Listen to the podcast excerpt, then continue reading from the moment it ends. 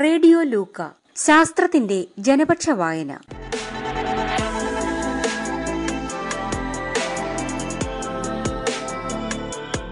ജീവചരിത്ര novel അമ്മൂന്റെ സ്വന്തം Darwin.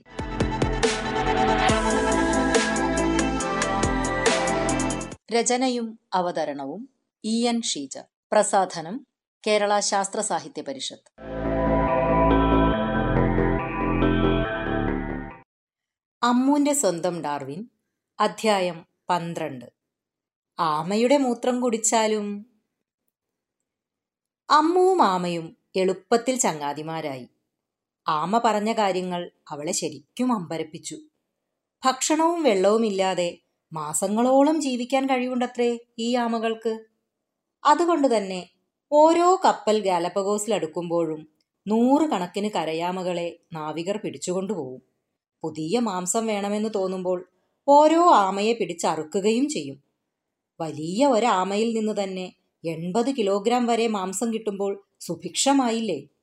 അങ്ങനെ കപ്പലിലെ ഉണക്കമാംസം തിന്ന് മടുത്ത നാവികരുടെ ആസ്വാദ്യകരമായ ഭക്ഷണമായി ഇവർ മാറി.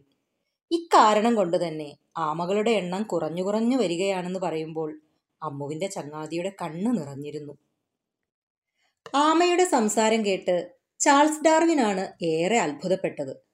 ദിവസങ്ങളോളം ആമകളുടെ കൂടെ നടന്നിട്ടും ആമപ്പുറത്ത് കയറിയിട്ടും അദ്ദേഹത്തോട് ഇതുവരെ ഒരു ആമ പോലും മിണ്ടിയിട്ടില്ലത്രേ. വലിയ ഗൗരവത്തിൽ ഓരോന്ന് അളക്കുകയും എഴുതുകയും ചെയ്യുന്നവരോട് എങ്ങനെ മിണ്ടാൻ തോന്നുമെന്നാണ് ആമ പറഞ്ഞത്.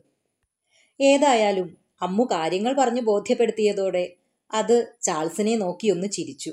ഒരു ചങ്ങാതിച്ചിരി. ഞങ്ങളും കുറച്ച് ദിവസമായി ഇദ്ദേഹത്തെ ശ്രദ്ധിക്കുന്നുണ്ടായിരുന്നു. ഞങ്ങൾ കൂട്ടത്തോടെ വെള്ളം കുടിക്കാൻ പോകുമ്പോൾ പോലും ഇദ്ദേഹം പിന്നാലെ വരും. ആമ ചിരിച്ചുകൊണ്ട് ഡാർവിനെ നോക്കി. അതേ ഇവർ വെള്ളം കുടിക്കാൻ പോകുന്നതിനും ഒരു പ്രത്യേകതയുണ്ട്. കൂട്ടത്തോടെ ഒരു പോക്കാണ്.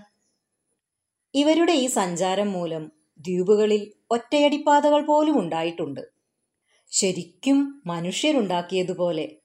ആ എന്നിട്ട് കൂട്ടത്തോടെ അങ്ങനെ ജലാശയങ്ങളിൽ പോയി നാലഞ്ച് ദിവസം അവിടെ തങ്ങി രാവും പകലും വെള്ളം കുടി തന്നെ. വയറും മൂത്രപിണ്ഡവും ഒക്കെ വെള്ളം കൊണ്ട് നിറച്ചാണ് പിന്നെ ഇവരുടെ മടക്കം. ചാൾസ് വിശദീകരിച്ചു. ഒരു കാര്യം മാത്രം ഇദ്ദേഹം പറഞ്ഞില്ലല്ലോ. ആമ അമ്മുവിനോട് എന്തോ സ്വകാര്യം പറഞ്ഞു. അമ്മു കുടുകുടെ ചിരിക്കാൻ തുടങ്ങി. എന്താ? എന്താ? പ്രൊഫസറും ചാൾസും ആകാംക്ഷയോടെ അടുത്തു വന്നു. അയ്യയ്യേ! എന്നാലും ആമയുടെ മൂത്രം കുടിക്കാന്നൊക്കെ പറഞ്ഞാൽ അവൾ കൈ കൊട്ടിച്ചിരിച്ചു. അത് അത് പിന്നെ ഇവിടെ വരണ്ട പ്രദേശങ്ങളിലുള്ള ആൾക്കാർ ദാഹം കൊണ്ട് വലഞ്ഞാൽ ആമകളെ പിടിച്ച് മൂത്രപിണ്ഡത്തിലെ വെള്ളം കുടിക്കാറുണ്ടത്രേ. അവർ പറയുന്നത് പോലെ അത് വെള്ളം തന്നെയാണോ അതോ മൂത്രമാണോ എന്നറിയാൻ ഞാനും രുചിച്ചു നോക്കിയിട്ടുണ്ട്. ചാൾസിന്റെ മുഖം കണ്ട് പ്രൊഫസറും അമ്മുവും പൊട്ടിച്ചിരിച്ചു. ആട്ടെ എന്നിട്ട് നല്ല രുചിയുണ്ടായിരുന്നോ? ഓ ലേശം കയ്പുള്ള വെള്ളം. അമ്മു ഓർത്തോർത്ത് ചിരിച്ചു. ചാൾസിനും ചിരി വരുന്നുണ്ടായിരുന്നു. മതി കളിയാക്കിയത്. പിന്നെ ഇദ്ദേഹം ഞങ്ങളെക്കുറിച്ച് ഒരുപാട് കാര്യങ്ങൾ മനസ്സിലാക്കിയിട്ടുണ്ട്. ഒറ്റയ്ക്കിരുന്ന് പലതും അങ്ങനെ പറയുന്നത് കേൾക്കാം. ഞങ്ങളുടെ ശാസ്ത്രീയ നാമം എന്താണെന്ന് അങ്ങനെയാ ഞാൻ അറിഞ്ഞത്. ആഹാ എന്താ നിങ്ങളുടെ ശാസ്ത്രീയ നാമം? അമ്മൂന് തിടുക്കമായി. ജിയോഖിലോണി എലിഫന്റോപ്പസ് എന്താ ശരിയല്ലേ? ആമ ഡാർവിനെ നോക്കി. ഡാർവിൻ ചിരിയോടെ തലയാട്ടി. പക്ഷേ ഒരു കാര്യം മാത്രം എനിക്ക് മനസ്സിലായില്ല. ഗാലപ്പഗോസ് ദ്വീപുകളിൽ തന്നെ വ്യത്യസ്ത തരത്തിലുള്ള ആമകളുണ്ടെന്ന് പറയുന്നത് കേട്ടല്ലോ. എന്തേ ഇവിടെ മറ്റു ദ്വീപുകളിലുള്ളവ ഞങ്ങളെപ്പോലെയല്ലേ? എന്തു വ്യത്യാസമാണ് അവർക്കുള്ളത്? അമ്മുവും പ്രൊഫസറും ഡാർവിന്റെ മുഖത്തേക്ക് ഉറ്റുനോക്കി. ശരിയാണ് ഞാൻ അങ്ങനെ പറഞ്ഞിട്ടുണ്ട്. പരസ്പരം അധികം ദൂരെയല്ലാതെ കിടക്കുന്ന ഈ ദ്വീപുകളിലെ ആമകളെല്ലാം ഒരുപോലെയാണ് എന്ന് തന്നെയാണ് ഞാനും വിചാരിച്ചിരുന്നത്. പക്ഷേ ആ ബ്രിട്ടീഷ് ഗവർണർ അയാളാണ് പറഞ്ഞത് ഓരോ ദ്വീപിലെയും ആമകൾ തമ്മിൽ വ്യത്യാസമുണ്ടെന്ന്. എന്റെ ശേഖരത്തിലെ ഏതെങ്കിലും ആമയെ കാണിച്ചു കൊടുത്താൽ അത് ഏതു ദ്വീപിലേതാണെന്ന് അയാൾ പറഞ്ഞു തരാമെന്ന്. എന്നിട്ടും ഞാൻ അത് വിശ്വസിച്ചിരുന്നില്ല. പിന്നെ നേരിട്ട് കണ്ടപ്പോഴാണ് ഒക്കെ ബോധ്യമായത്. അതെ വളരെ ശരിയായിരുന്നു അയാൾ പറഞ്ഞത്. എന്താണ് വ്യത്യാസമെന്ന് ഇപ്പോഴും പറഞ്ഞില്ലല്ലോ. പറയാം. ഗാലപ്പഗോസ് കരയാമകളിൽ പതിനഞ്ചോളം ഉപസ്പീഷീസുകൾ ഉണ്ടെന്നാണ് എനിക്ക് മനസ്സിലായത്. ഓരോ ദ്വീപിലും ഓരോ ഉപസ്പീഷീസ്. അതിൽ തന്നെ ചിലതിൽ തീരപ്രദേശത്തും മലമ്പ്രദേശത്തും വെവ്വേറെ ഉപസ്പീഷീസ്. ഞാൻ ഇങ്ങനെയൊക്കെ പറയുമ്പോൾ ആകെ കൂടി സംശയമുണ്ടാവുന്നല്ലേ? എങ്കിൽ കേട്ടോളൂ.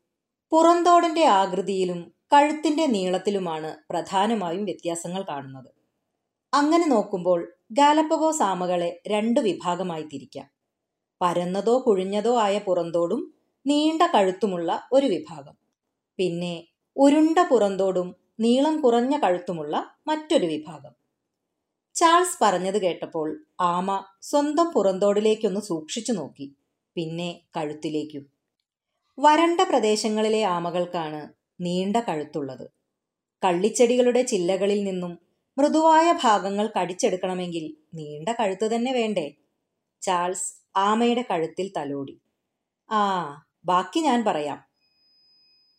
ഈർപ്പമുള്ള സ്ഥലങ്ങളിൽ ജീവിക്കുന്നവയുടെ കഴുത്തിന് നീളം കുറവാണ്. പുല്ലും മറ്റ് ചെറിയ ചെടികളും തിന്നാൻ ചെറിയ കഴുത്ത് മതിയല്ലോ. ആമകളുടെ ഭക്ഷണ രീതി ചാൾസ് പറഞ്ഞു കൊടുത്തത് അമ്മു മറന്നിട്ടുണ്ടായിരുന്നില്ല. മിടുക്കി മിടുമിടുക്കി. പ്രൊഫസർ അവളെ വാരിയെടുത്തു. ചാൾസും അഭിനന്ദന സൂചകമായി അവളുടെ പുറത്തു തട്ടി. പ്രൊഫസർ എന്റെ സംശയം തീരുന്നില്ല. ചാൾസിന്റെ മുഖത്ത് ഗൗരവം നിറഞ്ഞു. ഈ ദ്വീപുകളിലെ കാലാവസ്ഥയും പരിസ്ഥിതിയുമൊക്കെ ഏകദേശം ഒരുപോലെയാണ്. എന്നിട്ടുമെന്തേ ഓരോ ദ്വീപിലെയും ആമകൾ പലതരമായത്? വ്യത്യസ്ത തരം ആമകൾ ഓരോ ദ്വീപിലും കുടിയേറി പാർത്തതായിരിക്കാമെന്നാണ് ബ്രിട്ടീഷ് ഗവർണർ പറയുന്നത്. പക്ഷേ എനിക്കത് വിശ്വസിക്കാനാവുന്നില്ല. ശരിയായ കാരണങ്ങൾ കണ്ടുപിടിക്കണം. ചാൾസ് നിശ്ചയദാർഢ്യത്തോടെ പ്രൊഫസറെ നോക്കി.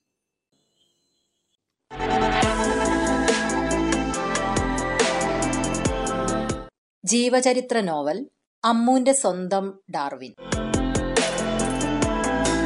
രചനയും അവതരണവും ഇ എൻ ഷീജ പ്രസാധനം കേരള ശാസ്ത്ര സാഹിത്യ പരിഷത്ത്.